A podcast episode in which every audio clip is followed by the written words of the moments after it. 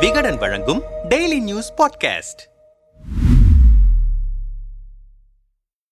இன்னும் சில மாதங்களில் நாடாளுமன்ற தேர்தல் வரவிருக்கும் நிலையில் இரண்டாவது முறையாக ஆட்சியமைத்த பாஜக அரசின் இறுதி நாடாளுமன்ற பட்ஜெட் கூட்டத்தொடர் கடந்த மாதம் முப்பத்தி ஒன்றாம் தேதி குடியரசுத் தலைவர் திரௌபதி முர்முவின் உரையுடன் தொடங்கியது. அதைத் தொடர்ந்து கடந்த ஒன்றாம் தேதி மத்திய நிதியமைச்சர் நிர்மலா சீதாராமன் இடைக்கால பட்ஜெட்டை தாக்கல் செய்தார். இந்த நிலையில் இன்று குடியரசுத் தலைவர் உரைக்கு நன்றி தெரிவிக்கும் தீர்மானத்திற்கு பதிலளித்து பிரதமர் மோடி உரையாற்றினார். அப்போது பேசிய பிரதமர் மோடி இரண்டாயிரத்தி பதினான்கு இரண்டாயிரத்தி பதினைந்து பன்னிரண்டாம் ஆண்டுக்கான இடைக்கால நிதிநிலை அறிக்கையை தாக்கல் செய்த அப்போதைய நிதியமைச்சர் ப. சிதம்பரம் இரண்டாயிரத்தி பதினான்கில் இந்தியா பொருளாதாரத்தில் பதினோராவது இடத்தை பெற்றிருக்கிறது என பெருமையாக பேசினார். மேலும் அடுத்த முப்பது ஆண்டுகளில் இந்தியா மூன்றாவது இடத்தை பிடிக்கும் என்ற கனவையும் அவர்கள் வைத்திருந்தார்கள். ஆனால் அந்த கனவு நனவாக இந்த தேசத்தை இவ்வளவு நாள்கள் காத்திருக்க நாங்கள் விடமாட்டோம். இன்று இந்தியா ஐந்தாவது பெரிய பொருளாதாரம் கொண்ட நாடாக இருக்கிறது. எங்கள் மூன்றாவது ஆட்சியில் இந்தியா மூன்றாவது பெரிய பொருளாதார சக்தியாக இருக்கும் என்பது இந்த மோடியின் உத்தரவாதம். எங்கள் பத்தாண்டு கால ஆட்சி அனுபவத்தின் அடிப்படையில் இன்றைய வலுவான பொருளாதாரத்தின் மூலம் இந்தியா வேகமாக முன்னேறும் என்று என்னால் உறுதியாக சொல்ல முடியும். எங்கள் ஆட்சியில் ஏழைகளுக்கு நான்கு கோடி வீடுகள் கட்டி கொடுத்திருக்கிறோம். நகர்ப்புற ஏழைகளுக்கு எண்பது லட்சம் வீடுகள் கட்டி கொடுத்திருக்கிறோம். இதை காங்கிரசின் வேகத்தில் செய்திருந்தால் இந்த அளவு முன்னேற்றத்தை காண ஐந்து தலைமுறைகள் கடந்து நூறு வருடங்கள் ஆகியிருக்கும். ஆங்கிலேயர் கால தண்டனை சட்டங்களை நீக்குதல் வளர்ந்த இந்தியாவுக்கான தொலைநோக்கு திட்டங்கள் ராமர் கோயில் மட்டுமல்ல இன்னும் அதுபோல பல பிரம்மாண்டங்களை நிகழ்த்தியிருக்கிறோம். இந்த தேர்தலில் நானூறுக்கும் மேற்பட்ட இடங்களை பாஜக வெல்லும் என காங்கிரஸ் தலைவர் மல்லிகார்ஜுன கார்கே கூட சொல்கிறார். ஆம்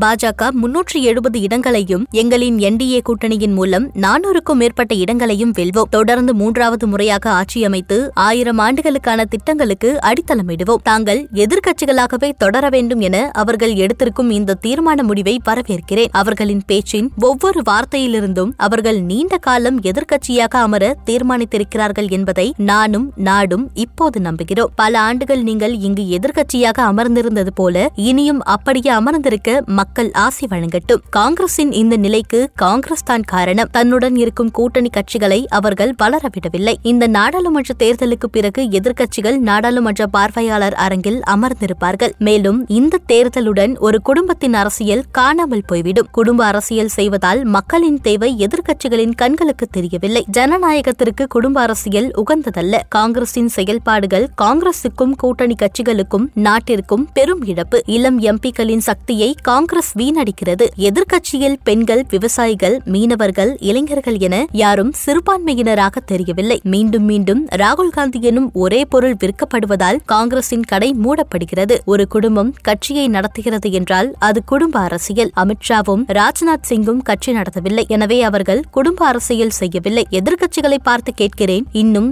எவ்வளவு காலம்தான் சமூகத்தில் பிளவை ஏற்படுத்திக் கொண்டிருப்பீர்கள்? என்றார் காட்டமாக.